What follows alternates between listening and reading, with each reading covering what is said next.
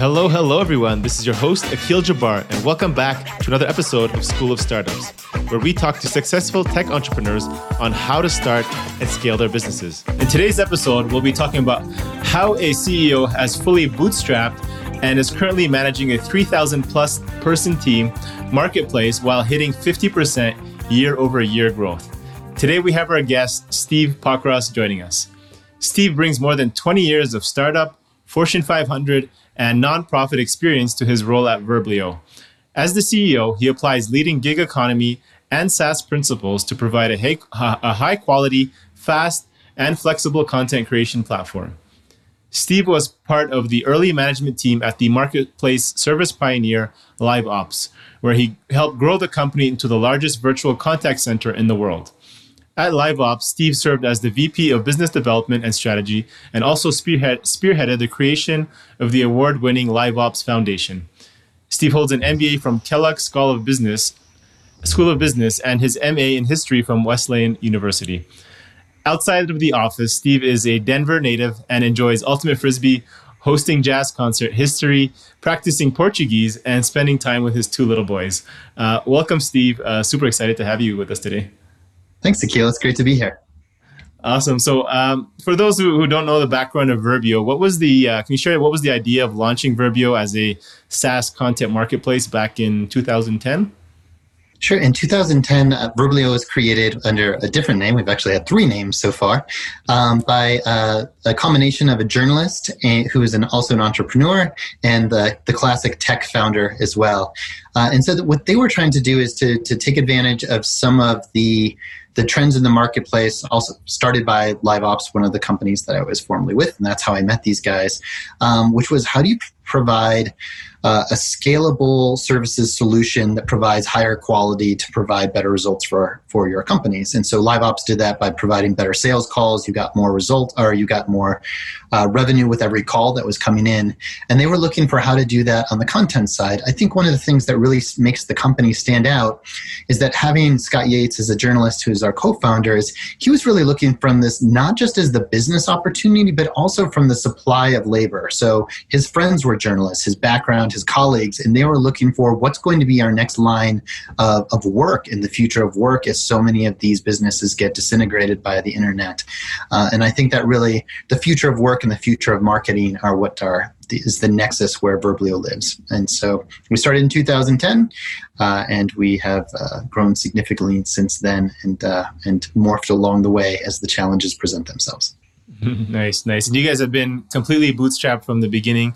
Um, you know, very, very competitive marketplace, and you guys are still growing 50% year over year growth. Can you share how, how that happened?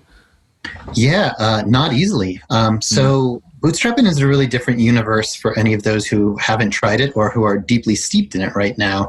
Uh, I, this is the first company in startup land, which I've been in for over 15 years, that has not had investor funds behind it. Uh, and so it requires a really different mentality for how to go to work. I think most of it is really sound and positive for your business, which is most investor guidance out there is to wait as long as possible before you get investors because you get to keep as much of it for your company and you get as long as control. And then you make the big investment uh, decision when you think it's going to amplify the value of your company as quickly as possible. And you have the deepest assurance it's going to happen, which I think is really a critical piece of it. So I think the um, the biggest difference to me of learning what's a bootstrapped company is that in uh, in bootstrapped world you have to make more incremental bets. You can't take as big a risks because your risks have to work. Like i can't go out and start three new product lines and say one of these works then it's gold. We're going to be a 10x company. They all have to work at some level um, or at least two of them have to work um, which i think is really good discipline while keeping an eye on the horizon of what could be your blue ocean strategy that you build towards. That is really the balance. The other crux is that you are making your investments months or maybe years after your company needed to invest them. And so there's a lot more danger of your marketing and sales getting way too in front of your product and your operations before you get there. Um, the danger on the VC and the private equity funded side is you are making your investments maybe too early before you know enough about them, and you have a much higher potential of those uh, of those being burned. Um, both of them have their advantages, but especially right now in a pandemic crisis economy, it's a really good time to control all of your own fate. Um, growing 50% year over year has been a challenge. Last year was our, our biggest growth year in a while. Um, I came in in 2016 as the second CEO of the company and put a lot of the strategies in place about how we were going to transform uh, our brand proposition and value to our clients uh, and what we were going to do for them. And we'll talk more about that, I know, in a few mm-hmm. questions. Um, but a lot of that just started to kick in. I think it's, uh, you know, you strategy is a funny thing. You put your strategy on paper and then you know you think these are great ideas but you have you you know unless it's proven out, this is just a guess by you. You have to have utter confidence and you're selling it to your board and you're selling it to your team, but deep down you know that this is a pretty, you know, a, a pretty big uh, chance of variability here. And then when it starts working, you look at yourself and you're like, wow, man, we're really onto something there. I'm yeah. glad I got it. That's right. Have you guys actually considered uh, raising any capital, or like uh, you're growing fifty percent? Do you think you know raising you know X amount or X million dollars can help you get to you know 200, 300 percent, or are you just not interested in in that model?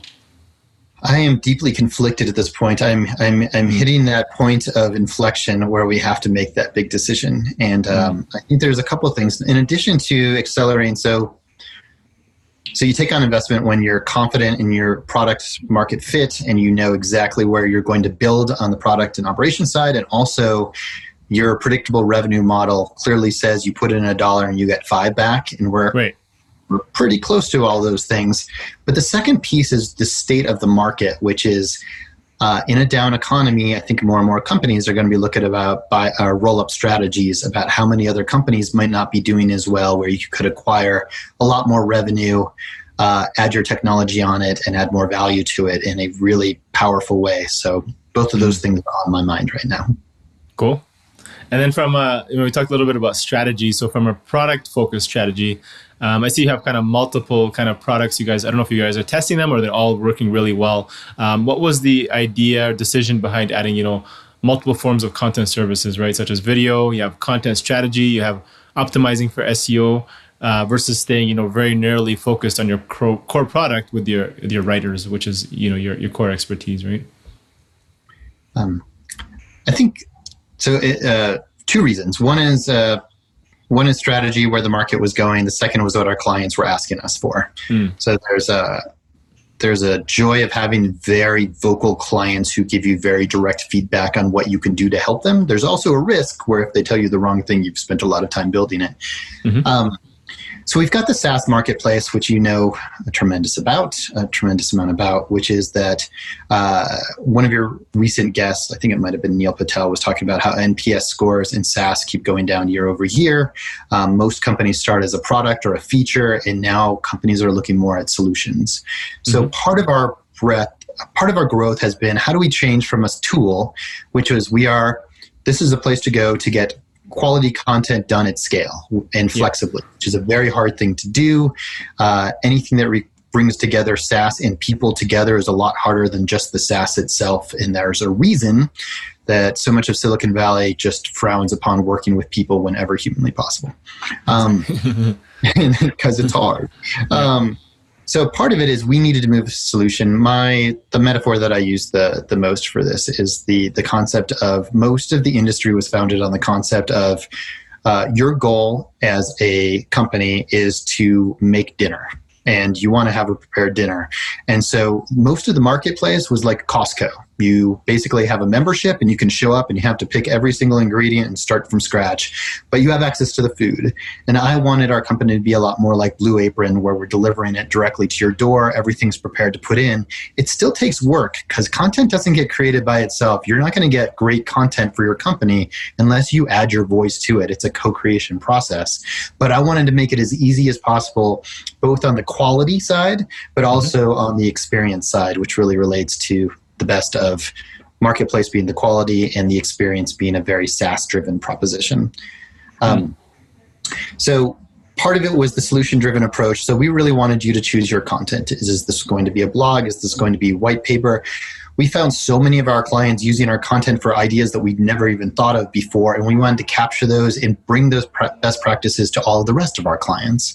Mm-hmm. Um, and then the second part of our services is more driven on professional services. So this com- this company was really founded on the marketplace and the SaaS combination, and now we really have three legs of the stool, which is professional services. And I think this is more and more important as the future of work evolves into having an ecosystem of partners. So, how do we plug and play into your company? Uh, we started off as a self service marketplace. You could use this as that, but you need to have someone on your team running it. And then more of our companies were asking uh, our clients were asking us, what more can you do? Uh, can mm-hmm. you do SEO optimization? Can you produce videos out of this? Can you repurpose it? Can you post it on our site? Um, up to our final place, which was like, give me the whole content strategy yourself. I just want an account manager to run it for you. Hmm. Um, the interesting thing about that is that two thirds of our clients are digital marketing agencies, and we always thought that the self service marketplace was for them they're the ones coming to us asking to do more and more of their work so that they can be freed up to do more higher value work on their side. So, uh, professional services is now 20% of our revenue from zero three years ago. Wow.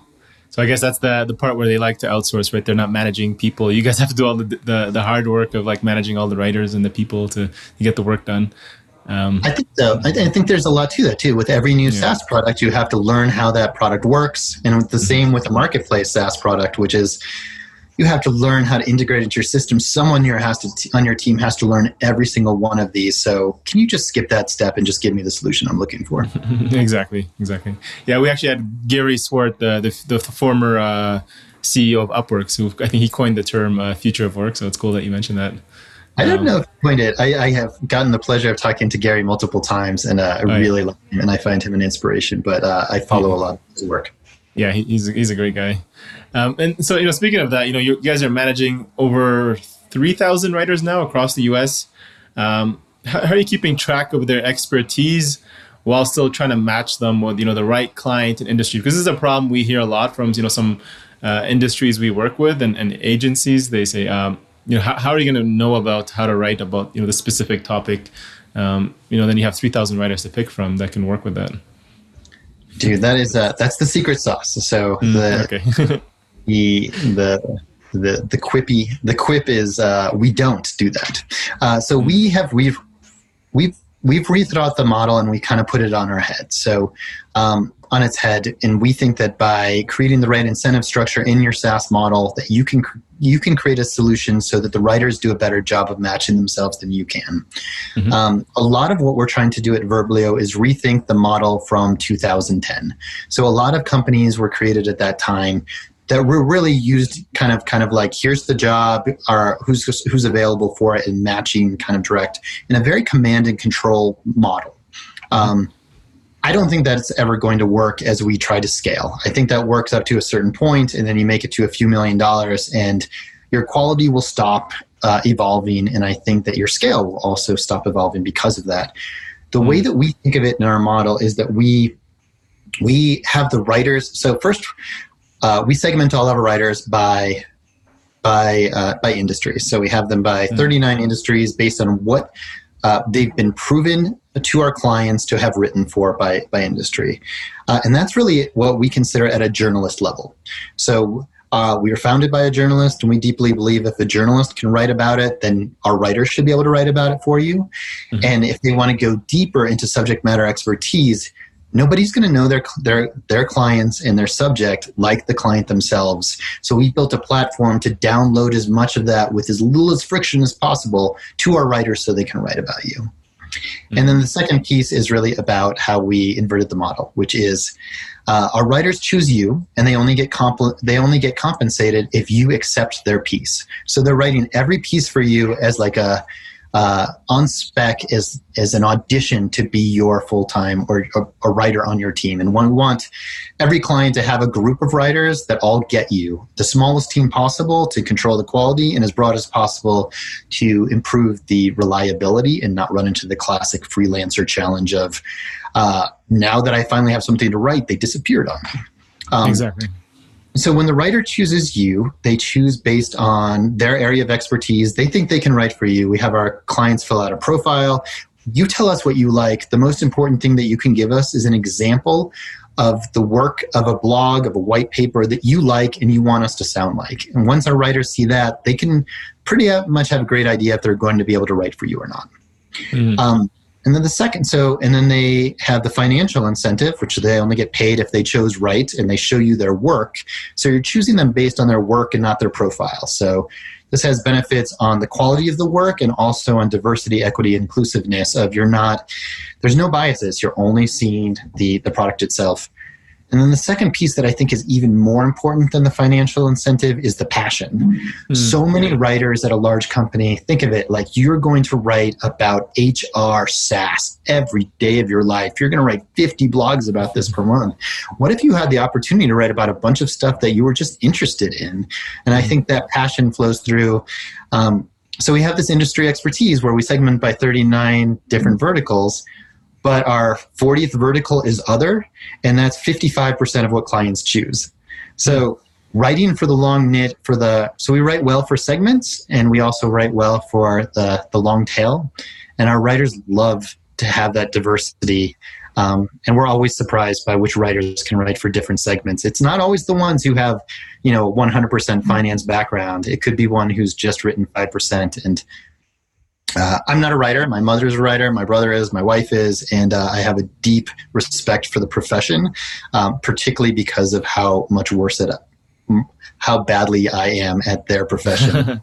yeah. how quickly they can learn something new and structure ideas around it, I think just inspires me every day. It, it's, it's great. Yeah. I, I like the idea of, uh, you know, you have to have that interest and passion behind it. Otherwise, I mean, there's only so much you can write before you kind of, you know, lose the steam. I know when, uh, I was running a company called $99 Social. So we essentially managed writers, right? The writing, but for social media content. And for example, we had one agency on board, I think 50 clients, and they were all plumbers.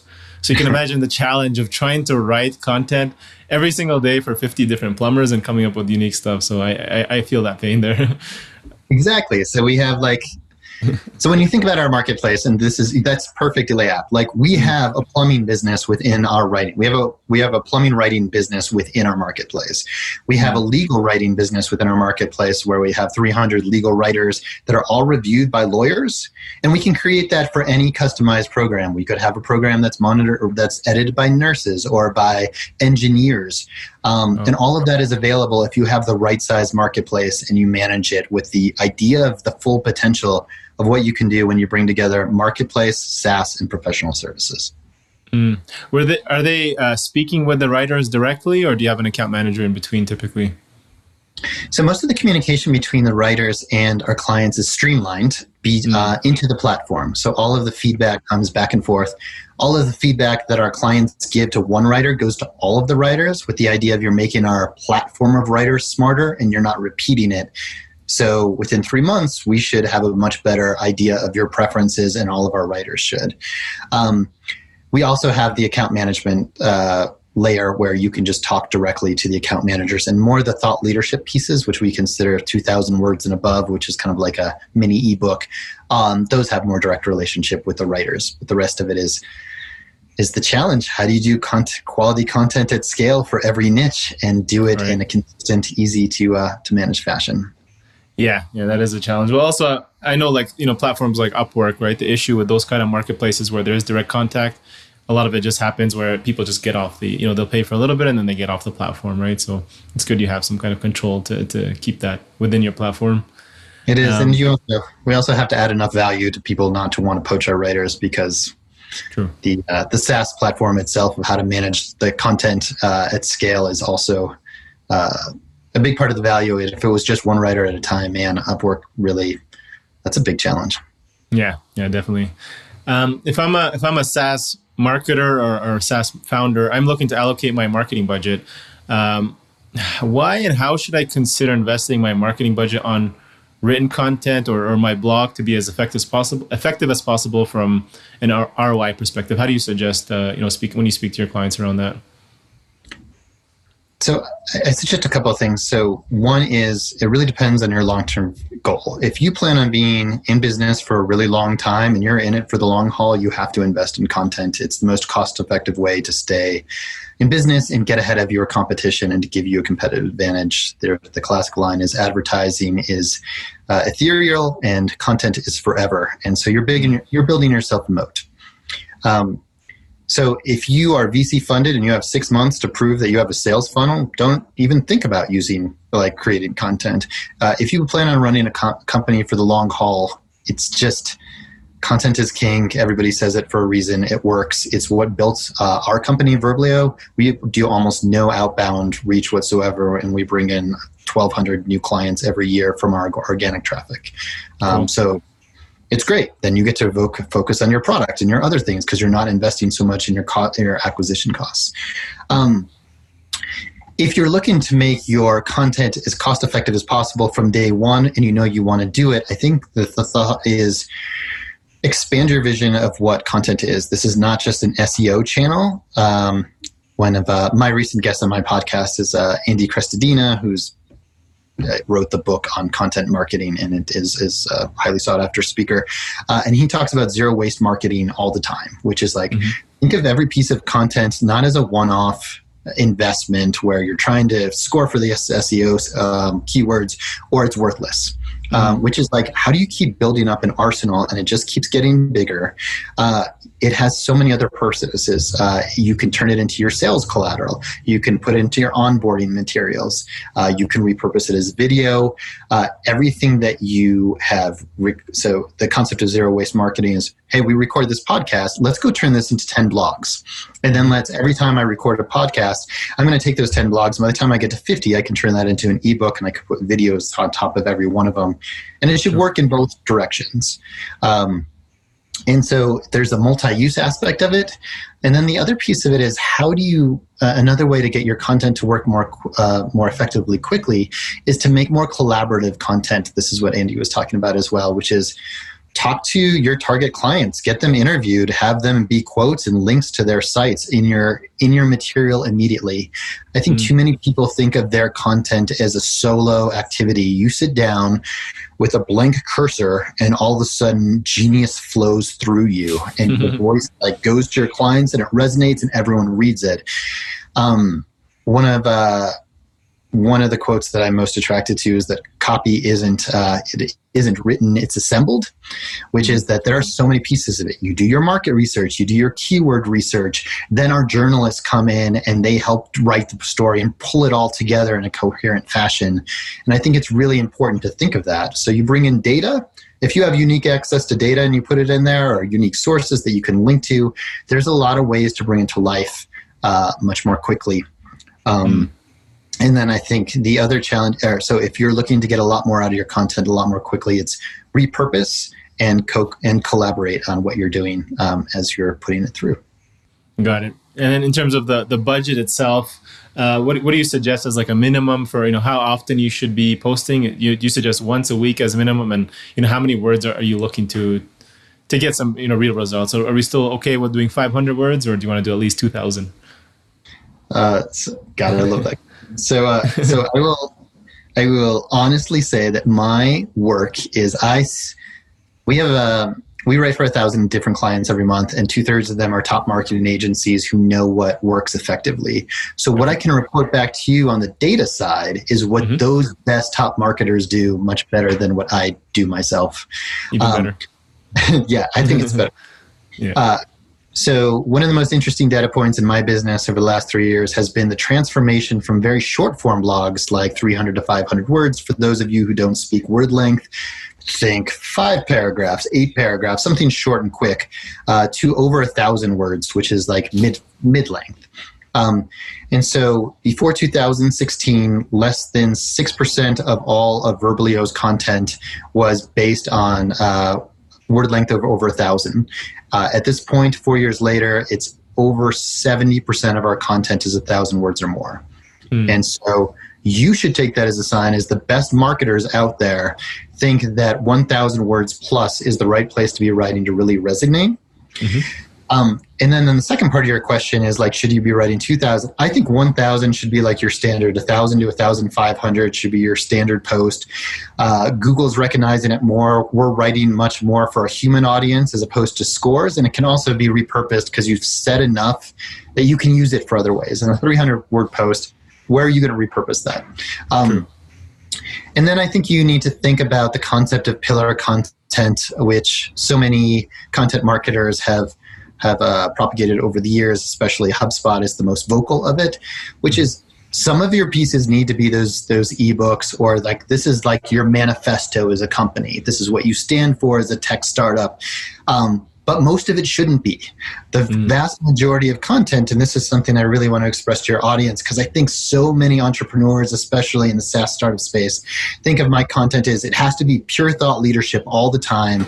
It has to be my genius coming through, versus a lot of this is just fundamental marketing. Like your paid marketing has to keep going. Your your ad campaigns go every single month, and you need to be filling out your collateral of content. Um, I know multiple guests of yours have referenced the fact that most B2B client or prospects will look at your site 30 times or something of that nature before finally converting. You need mm-hmm. to have all of that content. And that content is blogs that are 1,000 words, 1,500 words that answer their questions proactively in a way that's compelling to your audience. And I think mm-hmm. that's that's what Verblio is trying to do, and that's our brand promise.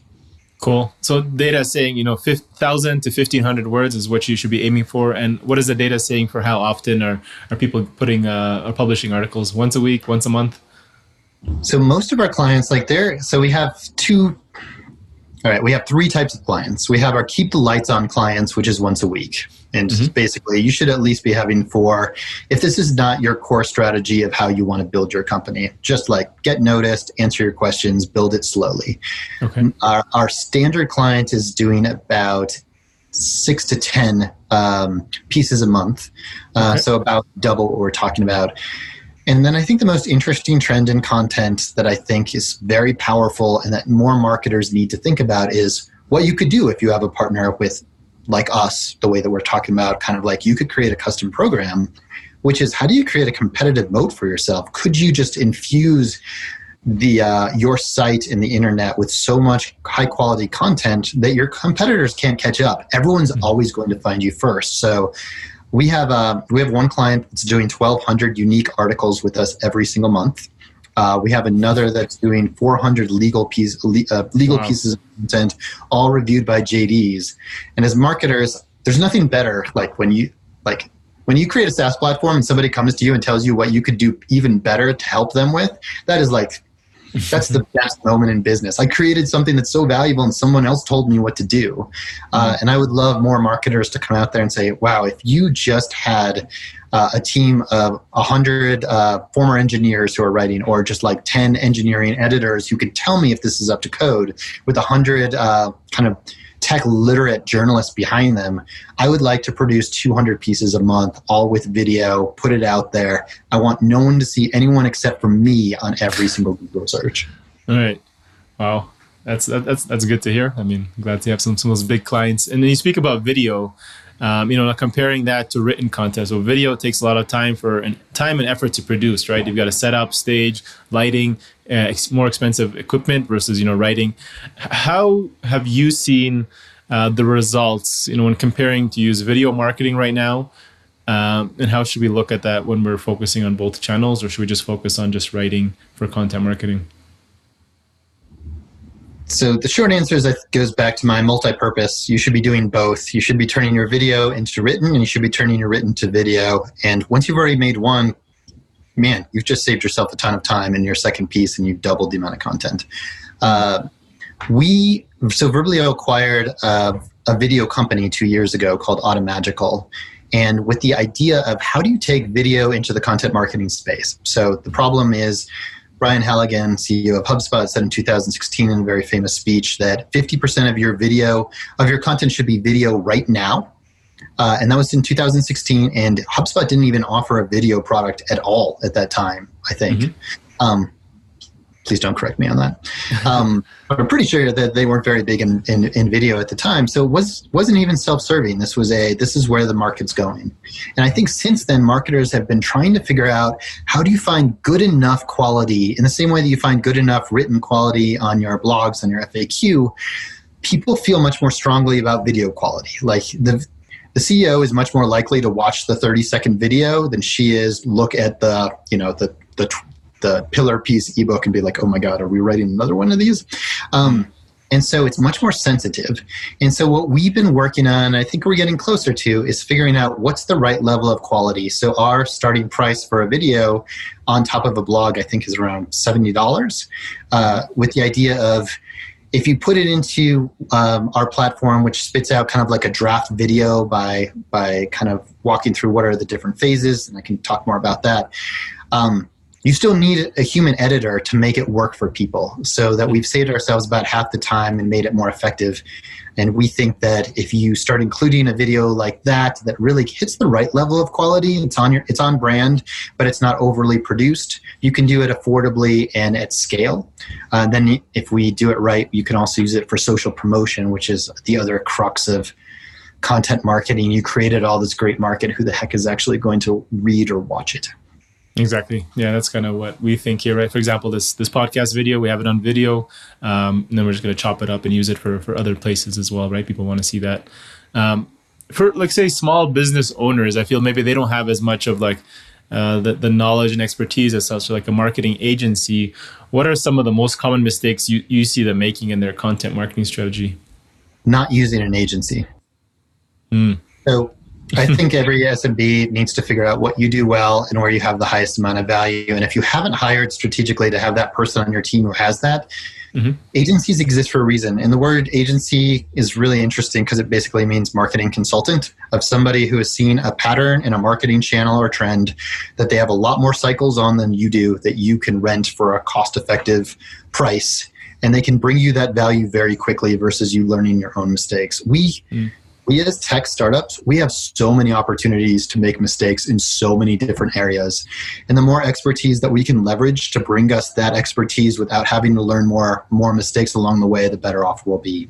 Mm. Um, so I think let me just take a step back on the concept of marketing trends. So every marketing trend has its arc, right? First, first it comes out. Nobody really there's a unique market opportunity because nobody knows how to use it. LinkedIn exists now. Facebook exists now. How are we going to take advantage of it? Then everybody in large companies says there's no reason to use this because you can't measure it with ROI. And then so all the big companies avoid it, which gives any small nimble company the opportunity to kick their butts um, mm-hmm. because you get it quicker than they do.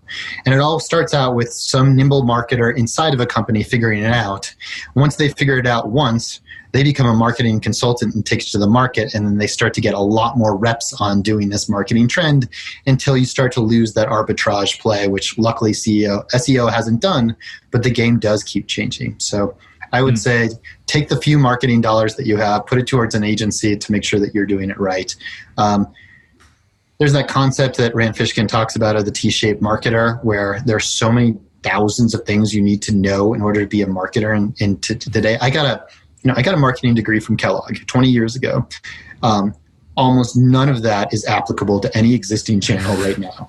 Not to mention self promotion involved. Like nobody taught you you had to like self promote all the time to help your company. That would be like, you know, foreboding back then. Yeah. Uh, and so is a smaller company, you get a choice of being really good at one or two things, and then just mm-hmm. having somebody balance out how to fill in all the buckets. Uh, and you should have agencies and outside people help you with those because we only get so many choices of people to hire.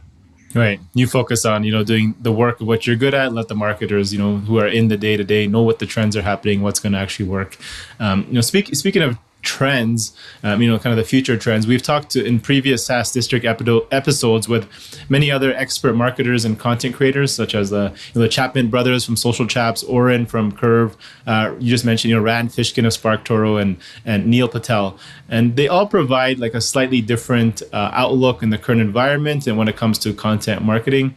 Um, what they've seen in, in, in mar- marketing in, in this COVID era. Some budgets have been cut back from clients, and others have, been increased with you know a lot being more aggressive in their content marketing strategies. Um, What kind of opportunities do you think that situation brings for SaaS startups, and why do you describe this? I think you mentioned as the new golden era for for content. I do, uh, and I describe it that way for a reason. First of all, that's quite the all-star list of uh, of content uh, gurus in the universe, and I'm happy to even be on a similar list with them. Um, I will not pretend to know nearly as much as they do. Once again, I profess to telling you what my content marketers are doing in our in our in our bubble. Um, so watching them in action, which I think is a really nice view. Mm-hmm. Um, so a couple things are happening. The reason I call this is uh, the the post that I, you're referring to. I think I wrote is uh, content was king, and then it got promoted. Mm-hmm. Um, and so when COVID happened, I'm trying to figure out like now we're six months into this crisis. So much of this stuff was like new talking points like three months yeah. ago. And I like now like these might even be cliche at this point. So uh, two things happened. One is um, everybody paused for a month. 20% of our business just went on pause and was just like, I'm going to figure everything out. Uh, when it came back, it was a really different mix. And so mm-hmm. the mix that came back is this won't surprise you too much. Uh, all the, the biggest hit was just SMBs. We lost about 20% of our SMBs, and they were immediately replaced by larger mid-sized clients. Mm-hmm. And so the trends that we see is if you can't afford it, if content is a nice to have because you're worried about the existence of your business, uh, content is not going to be a great play for you. But if you're in it for the long haul, everyone's doubling down on um, on content. So the rise of large clients was really shocking. And all of that, like our portfolio mix shifted so drastically in such a short period of time. I've never seen a, a mix like that uh, change so quickly in my business career. So within two months, we went from like uh, 30% SMBs, 70% uh, mid-sized businesses and agencies to like 80%, 85%, and just like the flash of an eye. And so one of it is, uh, one thing is I think that the companies that know they're in it for the long haul know that you can build up this content now. It's a great investment for the long term. Um, this, uh, and the reason for that is that your audience is going to come back to you when they're ready, right? And so outbound sales is really challenging in the fact that you are trying to get them when it's right for you. Mm-hmm. Uh, content marketing is great. Like um, on the feel good about yourself marketing side, which is like you're writing stuff that you want people to find value in when they're ready for it. And that mm-hmm. kind of goes to my second side of the story. So one is the shift towards larger clients, and the other shift was uh, so many channels went away like we're on podcasts we're not at a we're not a conference right now. Uh, mm. outbound sales is pretty pretty dead. Uh, new tv is pretty there you know no new television was going on for like four months. There's very little out there that you should be doing so take advantage of one of the most co- cost effective channels that used to be amazing. Uh, mm-hmm. and now it's not just amazing but it's also one of your only options Makes sense. And specifically for SaaS founders, is there any uh, specific channels or, or, strategies that you recommend to them to to start really focusing on and you know applying that's going to be around for for at least the the short long term? So I think it's about. I think it's a. It goes back to this multi-purpose, uh, multi-purpose. So what I found is I created more content in the first three months of this crisis than I had in like the previous three years. Mm-hmm. I I run a content creation company. Um, And so every year, creating my own content is top five of my priorities for the for the for the year. And every given day, it's somewhere around twenty to thirty for what I should be doing that day. So how do you actually create the time to do it? And what I found um, in this period was was two things. One is uh, I express my ideas much better verbally than I do on paper. And so I started my own podcast and I started talking to a lot more top folks like yourself as far as like, this is going to be where my content starts. It's going to start in my most comfortable channel. So my advice to, to startups and tech gurus is go out and find the channel where you can express yourself the easiest. If you're a writer, great that's fantastic. I'm I'm not. And so mm. what I like to do is I record my podcast and then I have my Verblio writer who listens to it and structures it and then gives me a draft. And that draft is somewhere between 50 to 70% of the way where I want it to be. Part of it has my voice, she knows what I'm looking for, but at the same time like it's never going to be me. I want it to sound like me, and getting a 70% draft has a huge amount of value to me. Like I will get it done sitting in front of a blank cursor is my personal nightmare. Um, so think about what's your easiest way to get your thoughts expressed, um, and then just start, uh, uh, and then turn those into multi-purpose content. If you do video well, turn that into a podcast afterwards and written, uh, and it can always go in the reverse. Yeah, I think actually that's a probably brilliant advice to, to anybody looking to get is, is, you know don't start with you know don't chase the shiny objects of what people are telling you to do. Do what you actually enjoy, um, I actually, yeah, like I'm probably very similar to you. I much prefer to, you know, have this conversation. I'm actually enjoying this um, versus having to, yeah, like force myself, like pulling teeth when you're like trying to write it and like force it and, you know, then structure it and then, you know, re- revise it. I'm like, ah, let me just get this out there and then somebody else can, you know, clean it up a little bit. And uh, I feel like I get more value from myself and I think hopefully other people as well. Yeah. cool. Um, so thank you so much, uh, Steve, for being here. You know, just last question: How, how can our audience get in touch with you, uh, learn more about maybe leveraging Verblio and maybe uh, in, in, their content marketing strategy? Oh, good. Thank you. Uh, so we can be found at www.verblio.com. Verblio is spelled verb, V E R B L I O.com. Um, for uh, for information about us. You can also follow me on LinkedIn or our podcast. So my podcast is The Verblio Show uh, on all major platforms. Uh, or you can follow me on LinkedIn and get the updates as they come out once a week. Um, and I would appreciate if you did that. Thank you. We'll, we'll definitely do that. Awesome. Thank you so much, Steve. Really appreciate it and uh, enjoyed our conversation. Thanks for having me. Cheers. Thank you all for joining us on today's episode. Don't forget to like, subscribe, and leave a comment on iTunes or Spotify. If you'd like to learn more about entrepreneurship, make sure to check out our School of Startups videos on YouTube as well. Until then, see you guys on the next episode.